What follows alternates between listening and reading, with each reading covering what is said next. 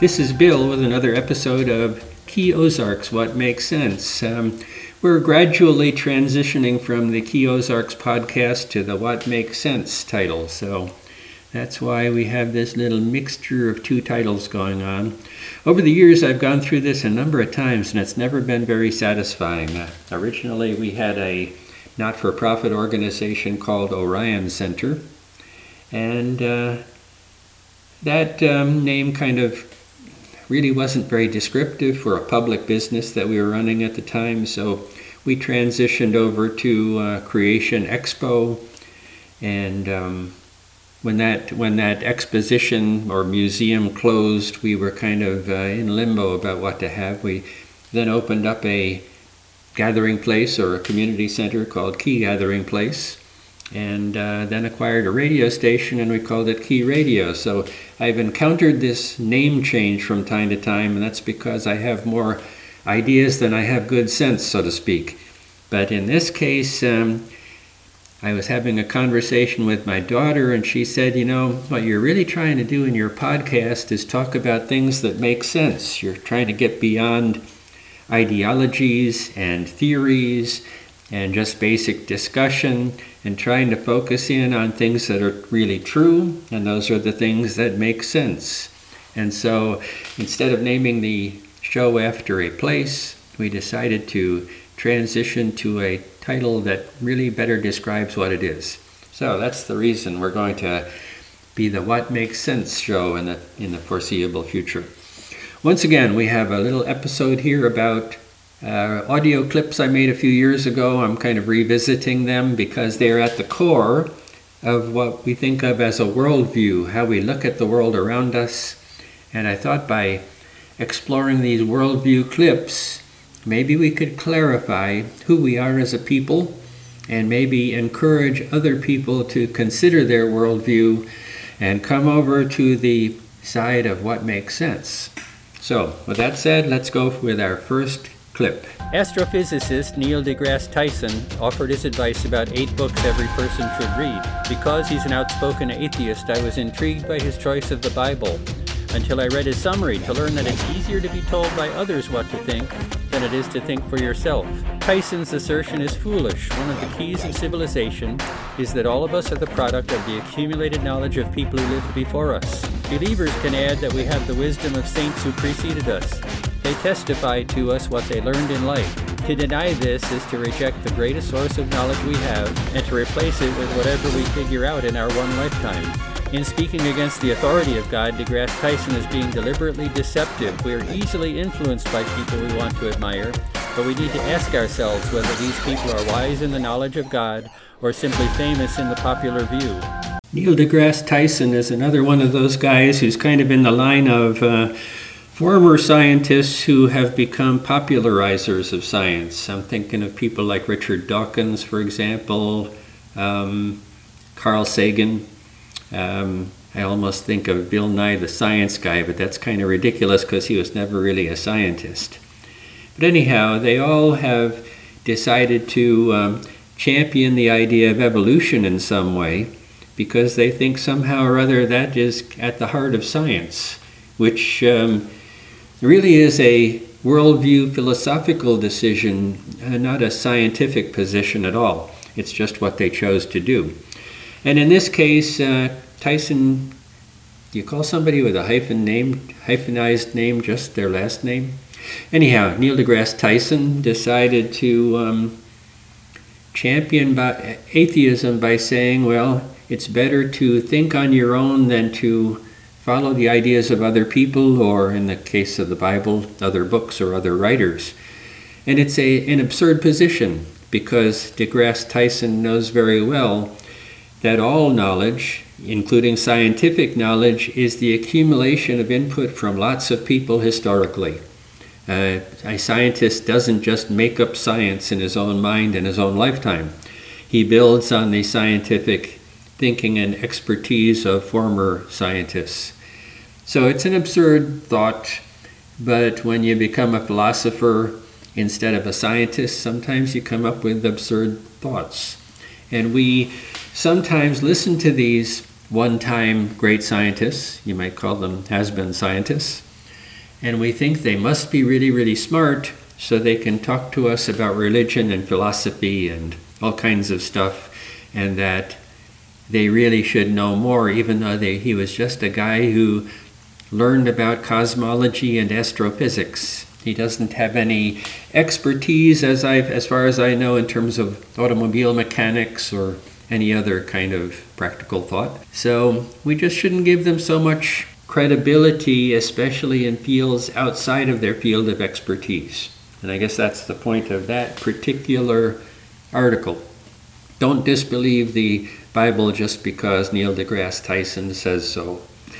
Okay, let's go on to the next clip. Evolutionists and biblical creationists are both looking at the same evidence. The difference is that creationists accept observational reality without the add on belief in one kind of animal morphing into another. The biblical view of life is that life was created, engineered, if you will. God created the kinds and coded each genome to allow change within each kind in order to ensure survival in a changing world. All of the kinds have been in existence from the beginning, consistent with the Cambrian explosion evidence, although creationists differ with the humanist time frame. Consistent with the evidence, we expect to see living things easily classified according to kind. Because all living things were designed by the same creator, we should expect to see similar body part features among the kinds. The question is what believers should believe. Similarity is not from evolutionary development, but is rather the result of a good engineer using features that work for different applications. Evolutionists often criticize creationists by mischaracterizing it. They would say such things as how could God have created millions and millions of species, and how could millions and millions of species get on Noah's Ark? But that, that's not at all what uh, creationists believe or recognize scientifically. We recognize that God created the kinds and that from that he endowed each kind with a lot of genetic variability. We see that in people. We see short people, tall people, light skinned people, dark skinned people, all kinds of varieties. And all of those varieties amplified when they're isolated in a particular part of the world. So we have to remember that creation isn't the way evolutionists defined it. Creation science is as creation scientists define it. And if you want to learn what creationists believe or what their theoretical models are, then you need to find a site where you can listen to creation scientists directly. Don't get involved in all the arguments on YouTube and Facebook and all those public media sites where rather naive people try to express sound bites that depict a very complex disagreement. Go to the source. Don't go to an evolutionary source alone or a creationist source alone, but see both sides.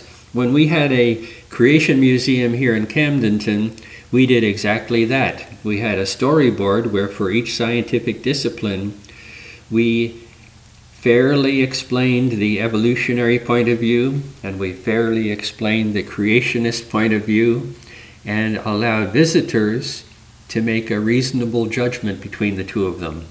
And yeah, I probably skewed it toward the one that made better sense to me a little bit.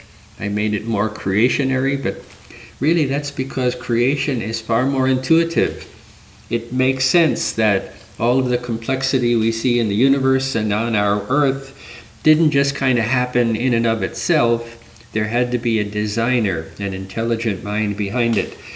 And uh, that was the point of that clip. Let's move on to another one. On August 21st, a solar eclipse will sweep across the United States straight through Missouri. Millions of people are expected to watch as the moon entirely covers the face of the sun. Isn't it lucky that the apparent size of the moon is nearly the same as the sun? That's what atheists would say. But researchers at the Discovery Institute see it as evidence of design, because solar eclipses are more than a novelty, but an important observational tool. For example, by observing stars that are invisible except during an eclipse, astronomers were able to watch the sun bend their light, making them appear out of place in the sky and confirming Einstein's theory of relativity. The evidence is that the same conditions that make life possible on Earth also provide the ideal setting for scientific observations. It's a matter of what believers ought to believe. The Earth is designed for our benefit and the universe isn't random. The heavens declare the glory of God.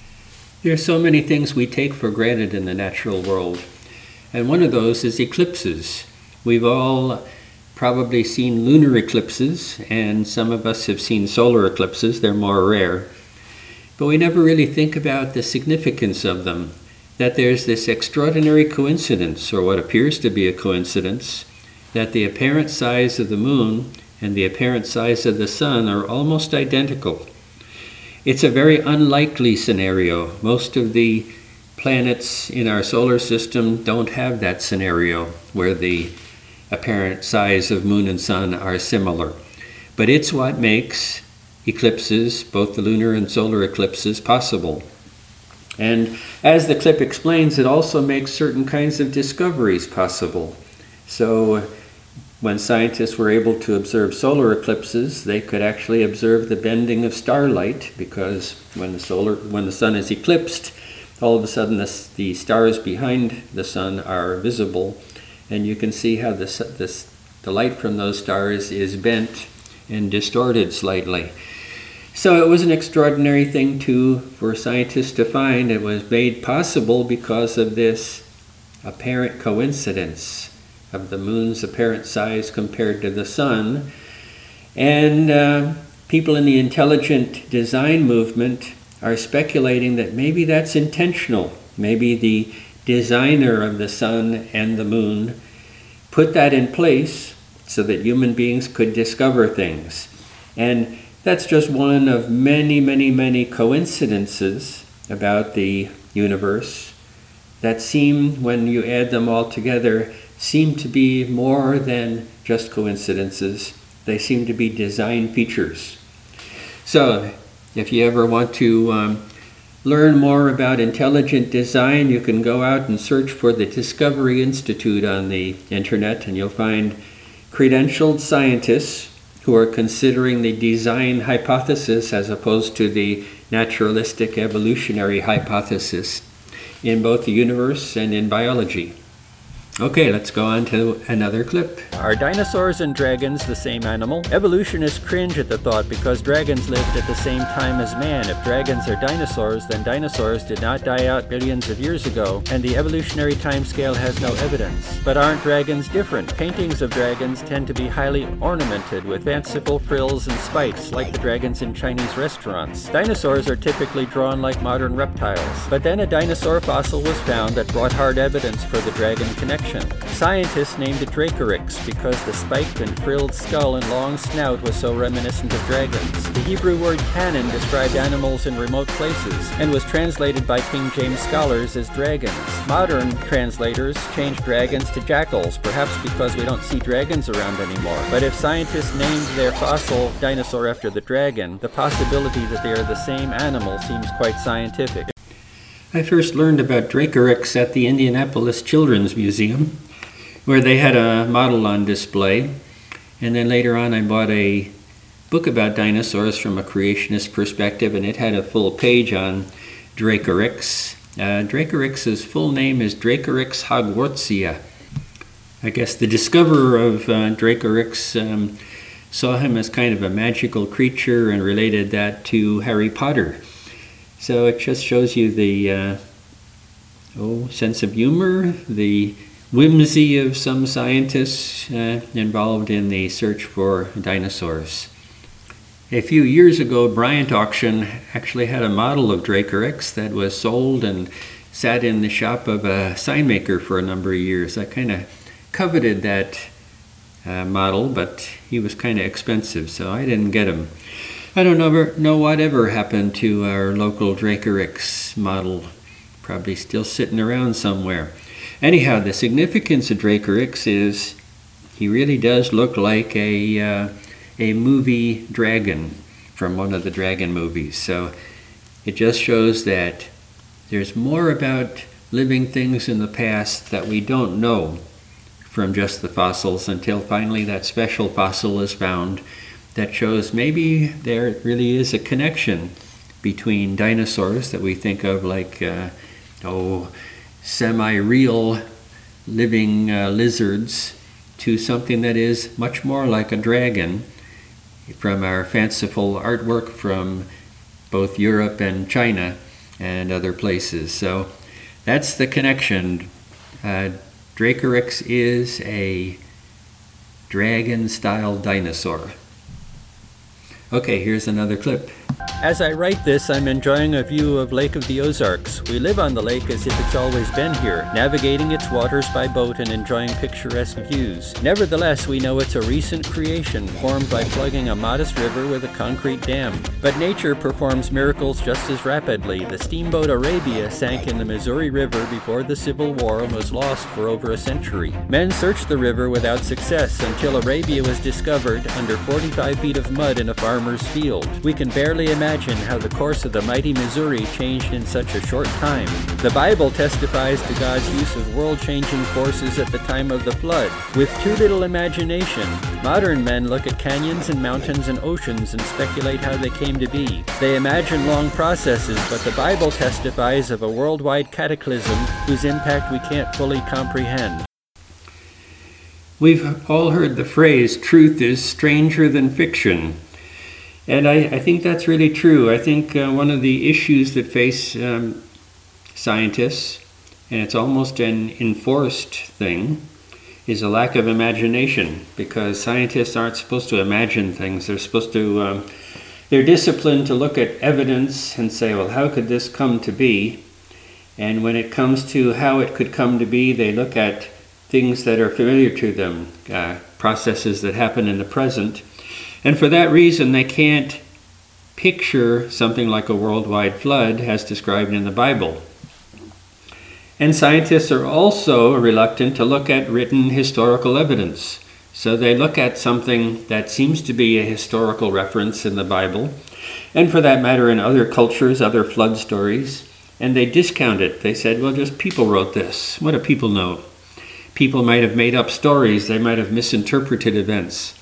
And so scientists um, do what the Bible says they strain at a net, trying to figure out things, and they often just miss the obvious. The obvious is what is recorded in the historical records of people, including the Bible.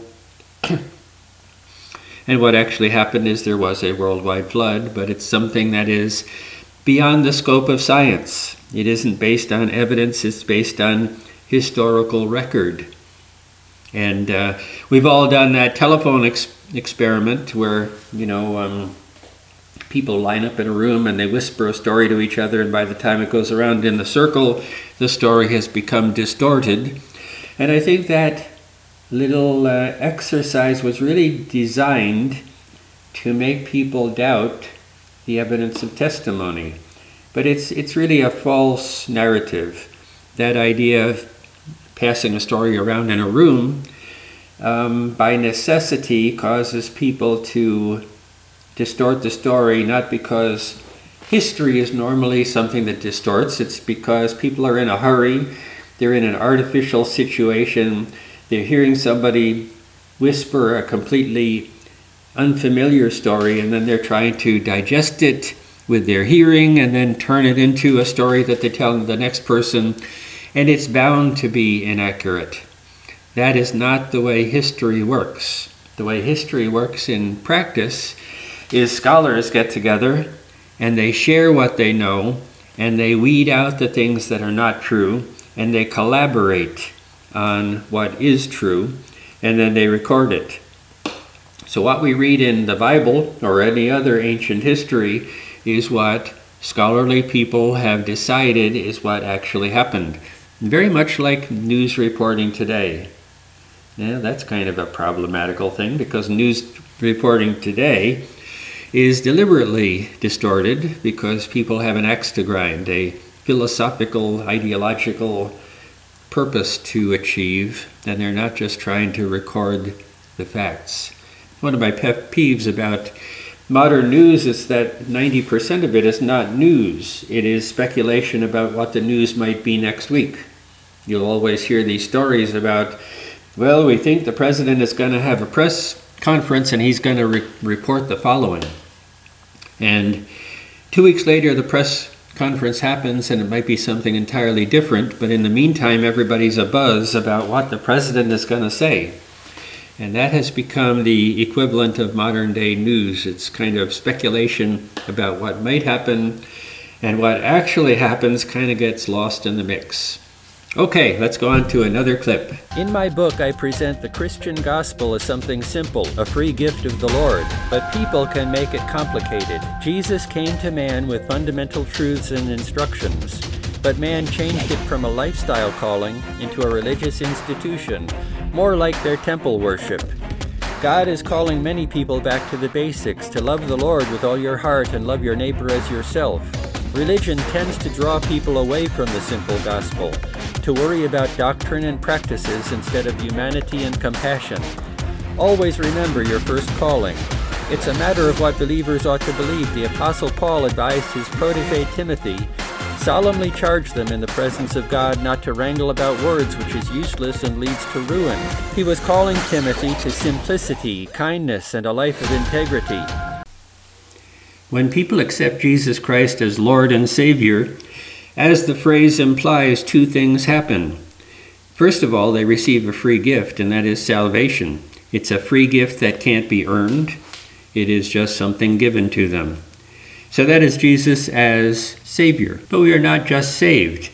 We're also called to do works, and that is Jesus as Lord. The Lord has commanded us to go into the nations and make disciples of all the people. So we are called to do works, and sometimes we get confused. We think that our works are, in some sense, earning our way to salvation. The two things aren't related. And sometimes teachers look at our works and say, hey, you're working too hard. Salvation is by faith and not by works. And Christians get all tied up in that confusion between salvation and works. And it really is just so simple, but people make it complicated. You are saved by grace, it's a free gift of Jesus Christ. Then, once you are saved, you're called into an army, you're enlisted, you're brought into a place where you're supposed to do the Lord's will. That is what Jesus being Lord means. Look for ways you can serve Him. Look through the scriptures, examine the life of Jesus and what He called us to do, what He did Himself, and then do likewise. It's very simple. Let's not make it complicated. Let's go on to another clip. Principle of Liberty number 22 says a free people should be governed by law not the whims of men. For that purpose, laws must be few enough that they are understandable to all. Nancy Pelosi famously remarked that Congress had to pass the Affordable Care Act before we could know what was in it, because the written law had too many provisions to be understandable by reading it. Similarly, all our representatives consider it a feather in their cap to sponsor a new legal provision. I propose a new law. For every law the government passes, they should repeal five useless ones. Maybe then businesses won't need teams of lawyers to assure compliance with the regulatory state. We advocate the Convention of States process to restore compliance with the first principles of constitutional government. As long as we neglect constitutional authority, we will be subject to the whims of men imposing arbitrary laws over us. All Americans have a common cause in this. A few years ago, I was on the board of aldermen of a teeny tiny town called Linn Creek, Missouri. And one day the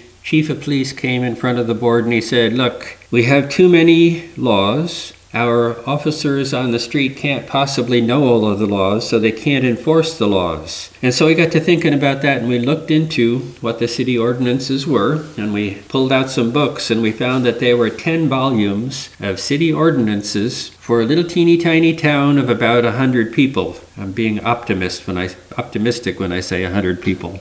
And as we started trying to read those laws or ordinances, we quickly learned that some of them were incredibly obsolete. Many of them were in conflict with other ordinances, and it was, in fact, impossible to know all the rules that the city supposedly lived by. And it was a wonderful illustration for me back then about how ridiculous the laws have become. That we break laws all the time because we don't even know they exist. And I remember being a kid and hearing this phrase ignorance of the law is no excuse. But that was back when maybe laws were thought to be straightforward and simple. People lived according to the Ten Commandments as the primary laws. Now our laws are highly nuanced and specialized. We even had a law in teeny tiny Linn Creek about how tall your grass could be. And if your grass grew to be too tall, you could receive a fine. And the police officers rebelled against that. They said, I'm not going to I'm a law enforcement officer. I'm not going to go around policing the length of grass. And uh, We saw their point quickly. That is the state of American affairs today and something we need to fix. Here's our last clip.